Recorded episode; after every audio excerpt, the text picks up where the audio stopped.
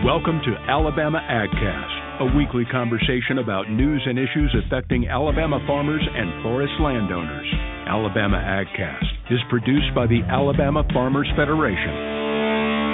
Hello and welcome to this week's Alabama AgCast. This is Mike Moody, your host, and in the studio today we've got our own William Green. Hey, Mike, glad to be on. Hope everybody's doing well out there. Uh, always enjoy being on here with you, and uh, particularly when we get to talk about some fun stuff like turkeys. Oh, absolutely, absolutely. To get us started, I have to tell a quick story about Chuck Sykes, our old buddy, Chuck Sykes, Director of Wildlife and Freshwater Fisheries Division of the Alabama Department of Conservation and Natural Resources. I believe he has a two-sided business card. He, he has the longest title of anybody that we know. Yeah, he was in our he was your guest in our fifth podcast of the first season that we did the AgCast. So he was, and that was a great conversation. Right. Yeah, that was that's uh-huh. probably been my, my favorite one that I've Oh, done. yeah, So absolutely. We even got a second one out of it. we did. We kept talking. That's right. He was at Pike Road at a community meeting. Incidentally, he was talking about turkey hunting. This was several years ago. And he said, if you're thinking, and, and you can hear his voice, if you're thinking about taking up turkey hunting, don't. Once you get that in your blood, you can you can never go back. So I've actually never been turkey hunting before. Oh, we we can we can fix that this year, Mike. We'll, we'll we'll have to we'll have to work on that. There is a lot of obsession. A lot of folks really love to go turkey hunting. I have some friends that uh, that just really do obsess over it, and it's great. Why is the turkey so important as a game species in Alabama? You know, you, kind of hit it. it. It really is an obsession. There- There's been a, a cool culture shift. Um, you know, starting with a lot of the old hats, uh, particularly around Alabama, who have always turkey hunted, and now kind of you see this this newer generation of, of folks, you know, even younger than me, college age guys that are really really eating up with turkey hunting. Um, it, it's it's pretty cool. Uh, game species, and that and, and Alabama's second most popular. You know, deer will always be number one. It'll be it'll be kind of reign as king, but turkey has really come along um, strong, being very popular. I think most people who turkey hunt, particularly in Alabama, will tell you it's challenging. Uh, you can go really anywhere in the country and tell everybody, I've, I've killed a you know a, a gobbler in Alabama, and it's that's that's accomplishing something.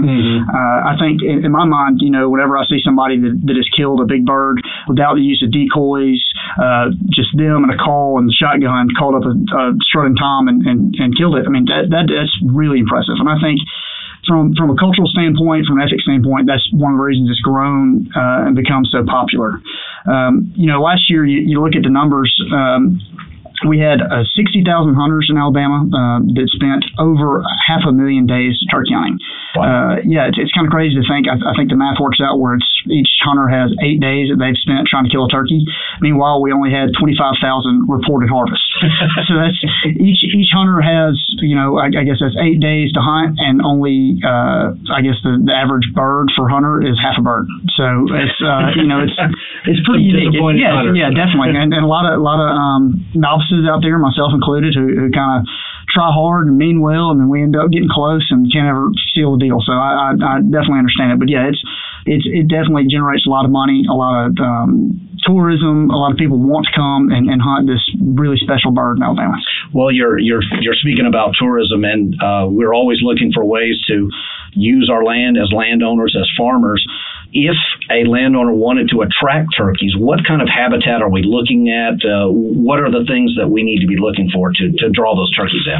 Yeah, so turkeys, um, very similar to deer, what we like to call habitat generalists, uh, meaning that they do really well in a lot of um, different diverse habitat settings. Um, turkeys are pretty interesting too. When you look at them as they go through their life cycle, they require different um, habitat. So, you know, a nesting hen is looking for a lot of shrubby grasses where she can hide and keep her nest safe. Poults are looking for a lot of clump grasses where they can bug and, and eat a lot of protein.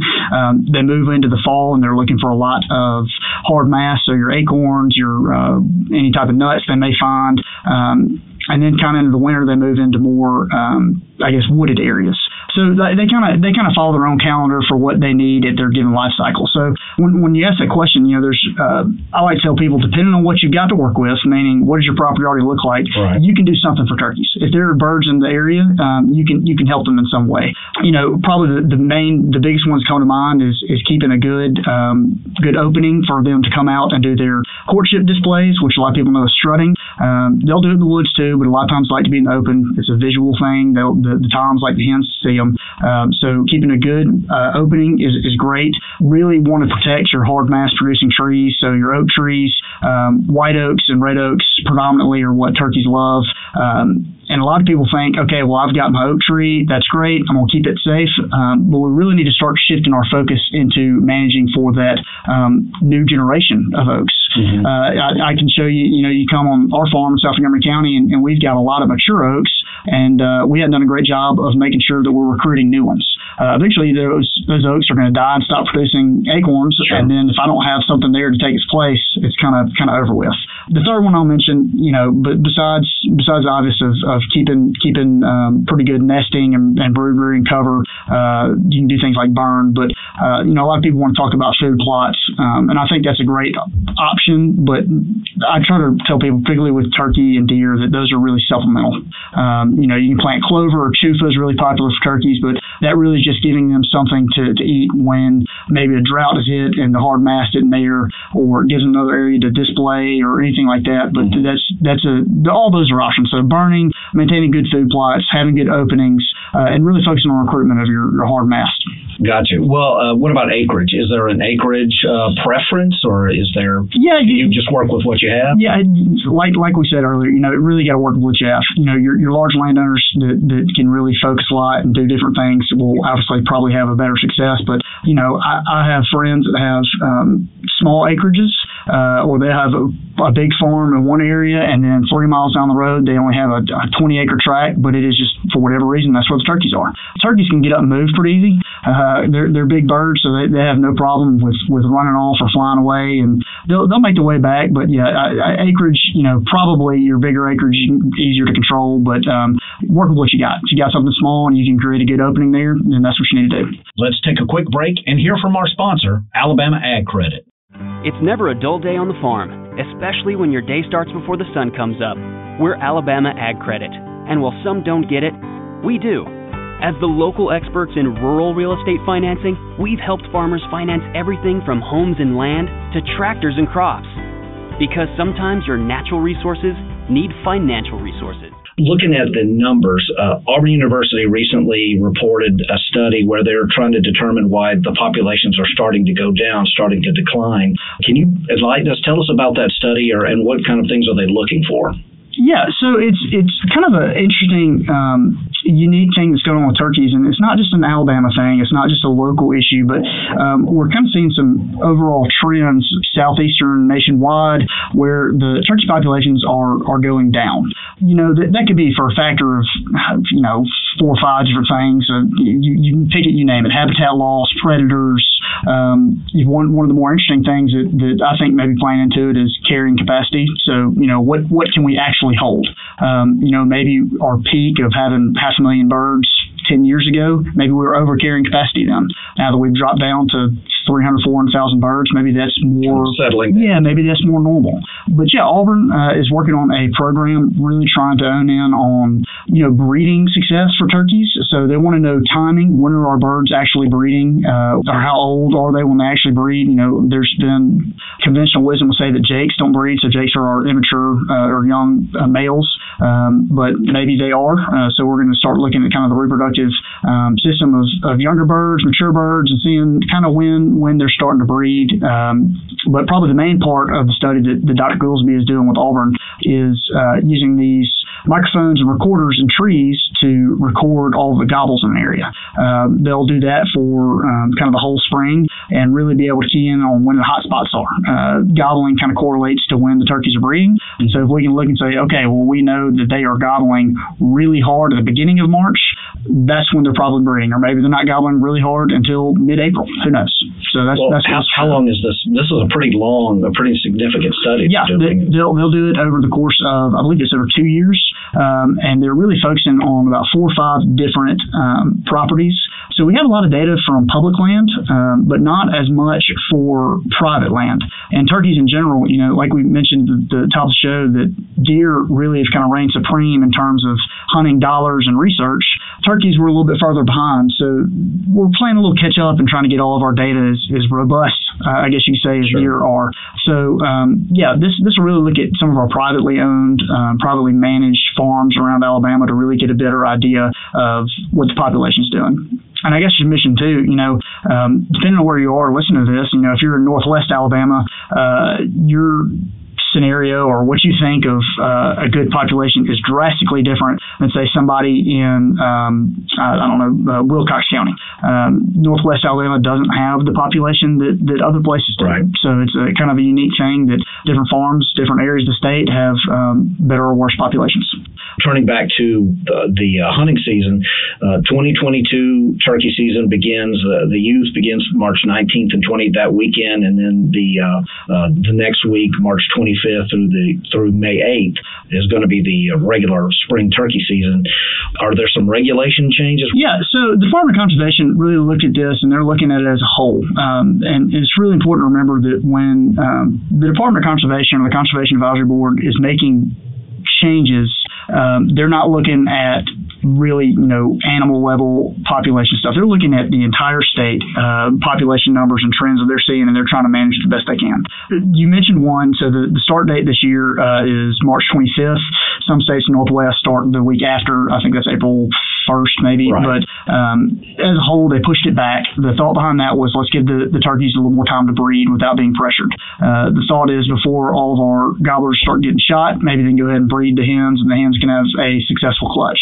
The other main changes there were um, the bag limit dropped from five to four, um, which is still. Uh, pretty generous, I, I think. Mm-hmm. Uh, and, and, this is this is just Williams' opinion here, but you know Alabama is, is fortunate. We have a pretty large bag limit. Uh, if you look at some of our neighboring states and other states that have the eastern wild turkey, that bag limits bag limits are a whole lot smaller. So ours dropped from five to four, and then the the other main one is there are no decoys allowed for the first ten days. Again, thought process is let's give the turkeys every chance they can to breed before uh, before we start hunting. Um, so the, again, the whole idea behind these changes is let's make sure the turkeys are successful in breeding, can lay their nest, and have a successful clutch. And and no mechanical decoy. Yeah, definitely not. Definitely not. And and and for for those of you out there that like use fans, those those are illegal as well. So. Okay, let's just uh, stay clear of all of that. Yeah. Uh, we discussed earlier the declining population uh, from the uh, study in Auburn. What other turkey research is going on that, that we need to kind of pay attention to? Yeah, I, I think you know the, the, the main research one is reproductive success. Uh, I think we're really trying to hone in on uh, Auburn is uh, working on this, and I think I think uh, the Warnell School of Forestry over um, Georgia is also working on it as well. When are our birds breeding? Uh, what what's the main issues that's affecting the nest success? Is it predators? Is it weather? Um, I think we have a pretty good idea. That's probably a little bit of combination of both. Um, I think conventional wisdom would tell us that, that habitat plays into it. I don't know if there's much research there, um, but then there's always research out there about different diseases. Um, there's uh, always some that, that, that we that pop up like uh, blackhead or avian pox, some of these different things. I think we're, we're looking at some new ones that maybe kind of have recently been discovered that we thought were avian pox all along. Turns out it's going to be a new disease. So hmm. we'll keep an ear to the ground on that as well. We want to make sure that we remind all of our hunters to be safe out there. Uh, know what you're going to shoot before you shoot it. Any any yeah. more hunting advice that you want to? Give? Yeah, no doubt. I, I, think this is this is a lot of people's favorite time of year. Uh, the spring green up, get out, hear the birds calling. Um, I, I love it. I'm not a great turkey hunter. I, I joked earlier, but um, I think anybody who knows me would attest to that. That I'm, I'm pretty bad. Uh, but yeah, like like you said, uh, everybody have fun, be safe always fun to get out there. But I, I also recommend too uh, give a couple of plugs if you're interested in turkey hunting.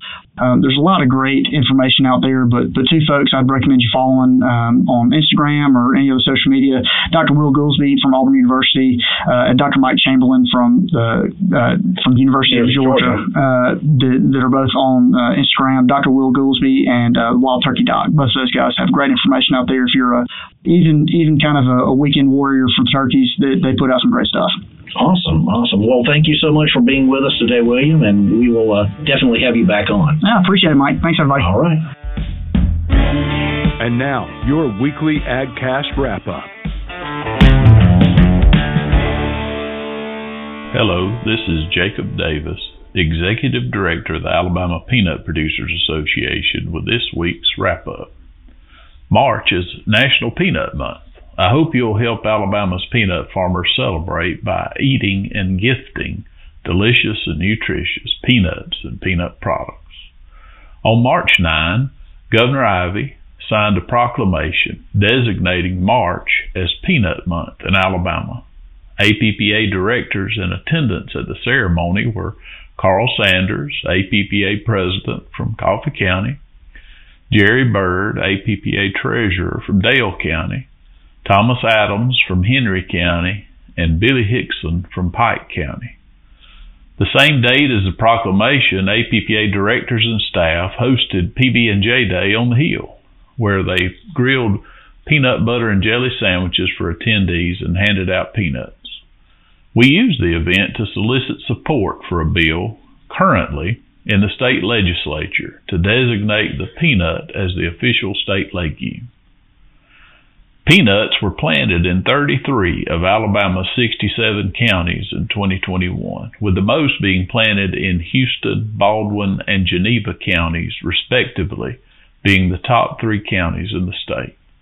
Alabama had a total of 183,000 acres planted last year with an average yield of 3,400 pounds per acre, ranking Alabama as the second largest producer of peanuts in the United States with 622 million pounds of peanuts being produced by Alabama farmers.